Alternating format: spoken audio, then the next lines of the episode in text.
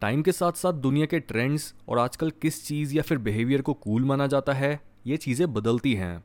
जहाँ पहले सिर्फ़ बॉडी होने को ही कूल माना जाता था, वहीं आज जिम एक नॉर्मल चीज़ है और मस्कुलर होना बहुत ही कॉमन बन चुका है। अब रिसेंटली बढ़ता हुआ क्रेज इंटेलेक्ट और माइंड का है, जहाँ पर हर कोई इंटेलेक्चुअल बनना चाहता है। लेकिन इसी इंटेलेक्चुअल बनने की रेस में बहुत से लोग वो भी होते हैं, जो असल में स्मार्ट नहीं है, लेकिन वो प्रिटेंड ऐसा करते हैं, जैसे वो कितनी बुक्स रीड करते हैं उनके ख्याल कितने ओरिजिनल हैं और कैसे दूसरे लोग उनकी तरह किताबी शब्द ना बोल पाने की वजह से उनसे कितने इन्फीरियर हैं। ऐसे लोग सोसाइटी की पूंछ की तरह होते हैं। जैसे ही सोसाइटी में कोई नई चीज़ पॉपुलर होती है तो इन्हें भी वही बनना होता है।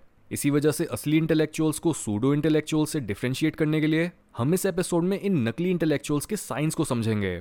Sign number one they like to start arguments pseudo intellectuals की पूरी पर्सनैलिटी ही इस आइडेंटिफिकेशन पर बेस्ड होती है कि वो कितने स्मार्ट हैं और तभी उन्हें हर समय खुद की स्मार्टनेस को प्रूव करने की कंपल्शन फील होती है। उन्हें लगता है कि अगर वो खुद की इंटेलिजेंस को बार बार प्रूव नहीं कर रहे तो एक तरीके से उनकी कोई एग्जिस्टेंस या फिर इंपॉर्टेंस है ही नहीं। इसी वजह से ऐसे लोग अक्सर बात बात पर आर्ग्यूमेंट करने लगते हैं। चाहे वो टीवी पर कुछ देख लें इंटरनेट पर किसी से पंगे लेने और उन्हें गलत प्रूव करने में अपनी एनर्जी वेस्ट करने लगें।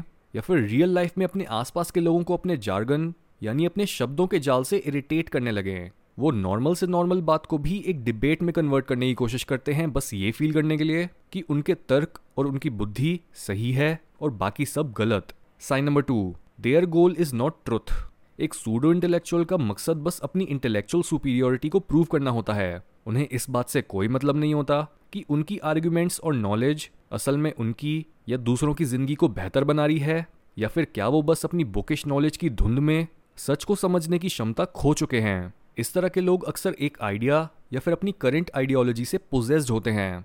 यानी इनके ख्याल इनके कंट्रोल में नहीं, बल्कि ये खुद के ख्यालों के कंट्रोल में होते हैं, और उनके पीछे ही पूरी दुनिया से आर्ग्यू करने के लिए रेडी रहते हैं। सच के बजाय अपनी कच्ची आर्ग्यूमेंट्स को स्ट्रॉन्ग बनाने पर इनका फोकस सूडो इंटेलेक्चुअल्स को आइडेंटिफाई करने का बेस्ट और सबसे सिंपल तरीका होता है। Sign number three they take things out of context अगर आप खुद को समझदार और दूसरे को बेवकूफ़ दिखाना चाहते हो तो सिंपल है। आप बस उनकी कही बातों को कंटेक्स्ट के बिना दूसरों के आगे रख दो। इस तरह से दूसरों को उसकी बातों के पीछे की इंटेंशन भी नहीं पता लगती और एक सूडो इंटेलेक्चुअल किसी को भी दोषी साबित कर देता है। इंटरनेट पर यह चीज़ अक्सर होती है। कोई इंसान बोलता कुछ है, लेकिन उसकी न्यूज़ हेडलाइंस या फिर लोगों का उन पर रिएक्शन हमेशा कॉन्टेक्स्ट के बिना ही होता है ताकि इससे नॉर्मल लोग ऐसी न्यूज़ या फिर कंटेंट से ज़्यादा इंटरेक्ट करें। Sign number four they deflect through questioning जब भी आप किसी सूडो इंटेलेक्चुअल की कोई झूठी बात को पकड़ लेते हो, तब वो अक्सर अपनी गलती मानने के बजाय आपके क्वेश्चन का जवाब एक दूसरे क्वेश्चन से देता है। जैसे अगर आप उन्हें बोलो कि वो झूठे हैं तो वो आपको बोलेंगे कि आखिर झूठ होने का मतलब ही क्या है।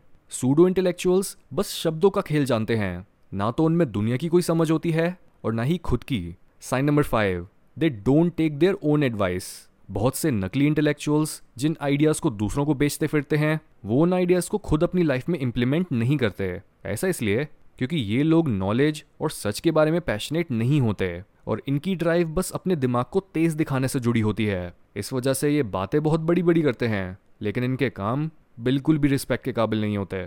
Sign number six they use big words unnecessarily जब भी आप एक इंटेलेक्चुअल इंसान से बात करते हो, तब उसकी लैंग्वेज को ऑब्ज़र्व करो। देखो कि उसके बोलने का तरीका कैसा है। नकली इंटेलेक्चुअल्स अक्सर अपनी इग्नोरेंस और लैक ऑफ़ विजडम को छुपाते हैं अपने मुश्किल और बड़े शब्दों की चादर से, जबकि एक असली समझदार इंसान आपको आपके लेवल पर आकर अपनी नॉलेज को सिंप्लीफाई करके समझाएगा, क्योंकि वो आपको इम्प्रेस नहीं, बल्कि बस इन्फॉर्म करना चाहता है।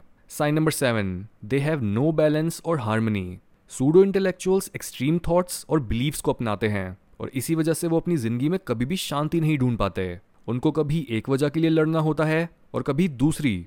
लेकिन एक सुखी ज़िंदगी में आप एक शांत नदी की तरह बहते हो।